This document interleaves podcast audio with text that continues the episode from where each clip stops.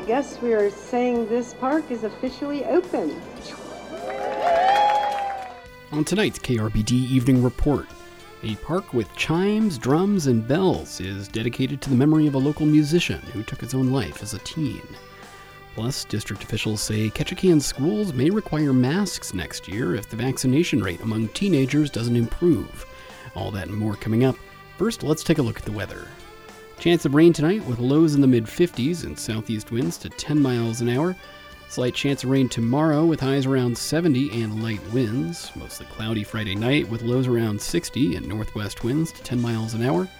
Mostly sunny Saturday with highs around 80 and northwest winds to 15 miles an hour, and mostly clear Saturday night with lows around 60. It's the KRBD Evening Report. I'm Eric Stone. On a sunny Saturday afternoon at Ketchikan's Rotary Beach, about 200 people gathered for the dedication of Music Moves. It's a musical park created in memory of a local musician who took his own life as a teen in 2009. As KRBD's Maria Dudzak reports, the people behind the project say they hope it'll serve as a place of serenity and healing for years to come. When her son Patrick Doherty died at the age of 19, Ketchikan's Susan Doherty says she wanted to find a way to honor him. She started a memorial fund, initially contributed to by family and friends. She wanted a project in her son's memory that would benefit the community. Inspiration struck during a trip to Sedona, Arizona, where she came across some outdoor musical instruments. They were just amazing. The sound is so beautiful, and they there's such peace when you play them. They're just gorgeous. They're beautiful sounding, the way they uh, resonate and all. And I, I thought, well, this would be cool for the community and uh, benefit you know, generations to come. So she got to work.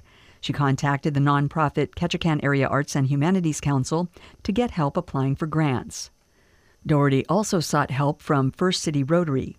Here's the group's president, Pat Tully. We were just blown away. We, we loved the idea of Music Moves and loved the, the thought behind it, that it was in memory of her son, uh, Patrick and we decided that that would be our signature project for this year. Rotary raised money for the project and helped lay concrete and install the instruments, including tuned chimes, a harp, pagoda bells, and drums. The park, overlooking the pond at Rotary Beach, also known locally as Buggies Beach, was dedicated June 19. Dogs were barking, kids were playing and kayaking in the pond below, and shortly before the ceremony began, a humpback whale was spotted in the channel. Tully began the ceremony with opening remarks and thank yous.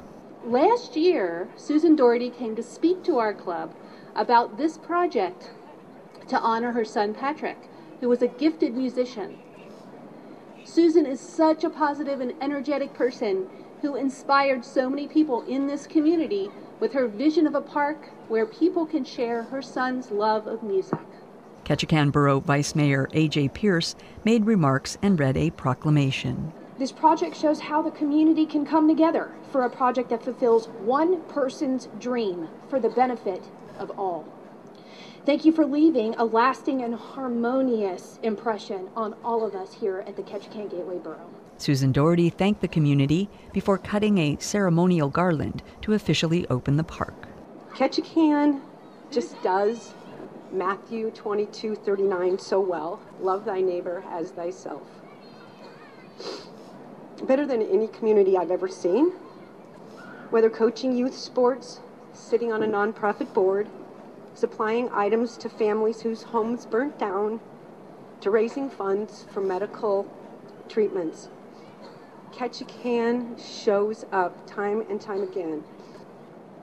It's our hopes and wishes that this site will be a place of joy and fun that people of all ages can play together and enjoy together.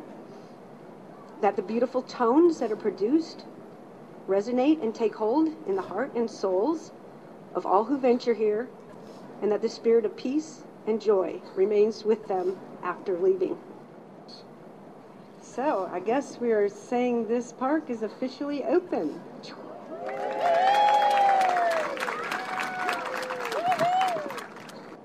A handful of local musicians celebrated the new park with a new song. A poem written by Doherty before his death was set to music by his friend, Patrick Troll, who sang. Pat and I wrote some songs together back in the day, and he wrote the words to this song. So we're still writing music today, and we're playing with these instruments. It's beautiful.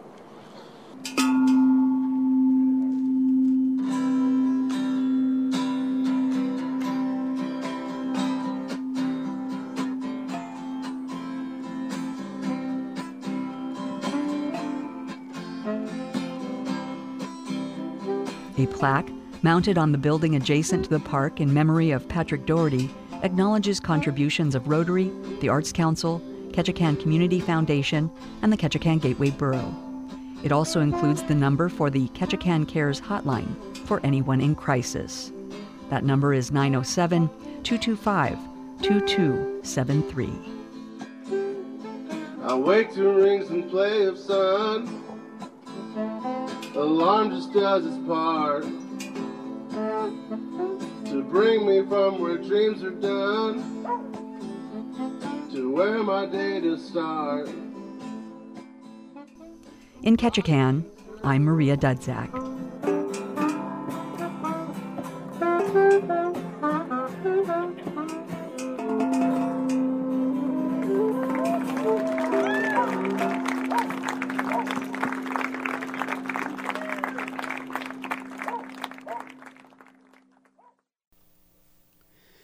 Ketchikan schools may require masks next year if the vaccination rate among teenagers doesn't improve. That was the message delivered by Interim Superintendent Melissa Johnson to Ketchikan's school board on Wednesday.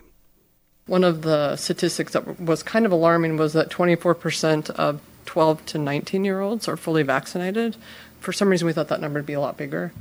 And so it's hard to kind of like do non masking mandates or you know, because there's not a lot of kids vaccinated. So we're going to try to push that up a little bit too.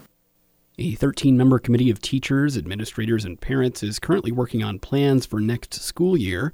Whether a mask mandate would be extended for school pupils and staff is something that needs to be decided by the board. In a statement, Johnson added that the committee is considering input from local health professionals and the state health department as it crafts its recommendations for next school year. Johnson said that if more children were vaccinated before the start of the school year, the district would be more comfortable dropping its mask requirement. The CDC dropped its mask recommendation for fully vaccinated people earlier this year, but people who have not been vaccinated are still recommended to mask up in public places. But Johnson says the district's Smart Start committee recently decided it'll be all or nothing when it comes to masks in the district's schools. Either everyone wears one or no one does it gets a little complicated if some kids are masking, some kids aren't, and then it kind of separates kids. So that's one decision that we've made today. The Pfizer vaccine is the only COVID 19 shot currently authorized for children as young as 12. Johnson emphasized that discussions about what next school year will look like are still in their early stages and that the school board has final authority over the district's anti COVID 19 policies. In other district business, the school board says it's ready to begin reviewing applications for a permanent superintendent. The board will hold a six hour session at noon on July 1st in the Ketchikan High School Library to begin that process. Johnson is serving as the district's interim head while the search for a permanent replacement for Beth Lougee is underway. The district hasn't said how many applications it's received and reviewing. Also, at Wednesday's meeting, the board approved a new contract with the union representing district administrators. The new deal provides no raises for principals and administrators next school year, but there will be a 1.5% salary bump the following year, the 2022 2023 school year. The first big cruise ships of the year are bound for Alaska next month, past the halfway point of a typical season. The pandemic may be waning in the state, but its ripple effects have made for a weird summer for visitor industry businesses and for seasonal workers trying to decide if it's even worth coming back for a short summer. KTOO's Jeremy Hsieh reports. It's lunchtime at the Red Dog Saloon in downtown Juneau, and the Kitschy tourist stop is in its off season mode. No sawdust on the floor. Winter menu items like chicken wings that slow down table turnover are still available. And the raunchy musical talent, the great Baldini, is hanging out at the bar instead of behind a microphone and keyboard on stage. Even though the big cruise ships aren't due in for another month, it's pretty busy. Taylor Biddick is the only person working the front of the house, and she has her hands full. Then, the saloon doors swing open, but don't swing shut. Vidic gets especially wide eyed as a huge party files in, she asks for a head count. She sends them to tables and calls her boss to ask for some help. Down the road, Tracy's Crab Shack seems to have the opposite problem. It's staffed up, but there are only a few customers. Um, status is we're open. We're happy to be open. Um, it's definitely better than last year. Um, I will say right now, we're probably all still operating at a loss. Tracy Labarge owns several restaurants in town. Her Crab Shack crew is in good shape, but she says hiring has been tough at her other restaurants, which have reduced hours. The kitchen at her fine dining restaurant wasn't even open until recently. We are paying more. We started paying more during COVID. Um, we've had to raise prices for sure to cover that. Our food costs have gone through the roof, our shipping, everything's gone way, way up. So we'll see how it goes.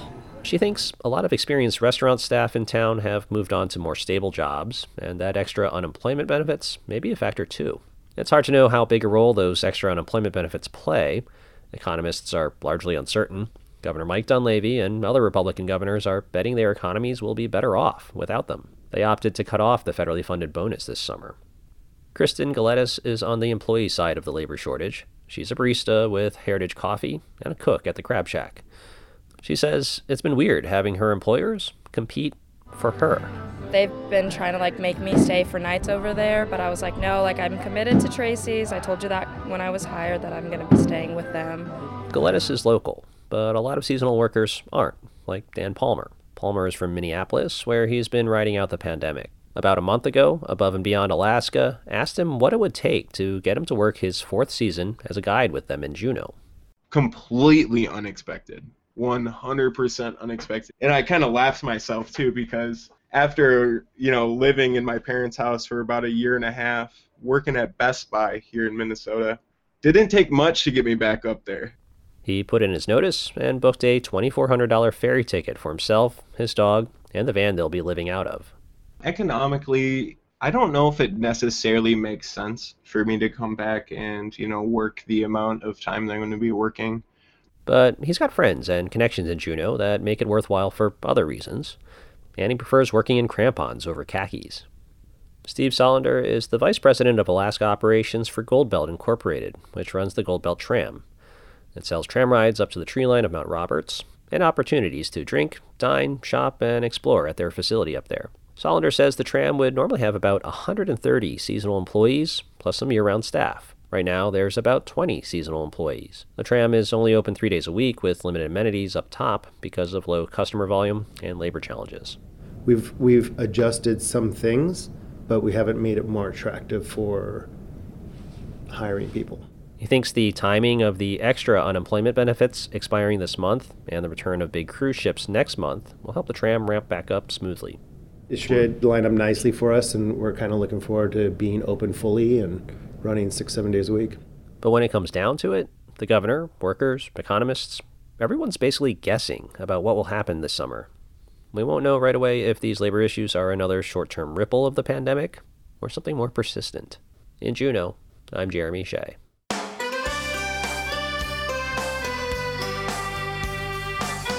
That's it for tonight's edition of the KRBD Evening Report. You can get the show as a podcast on your favorite podcast app or on your smart speaker by asking it to play the KRBD Evening Report.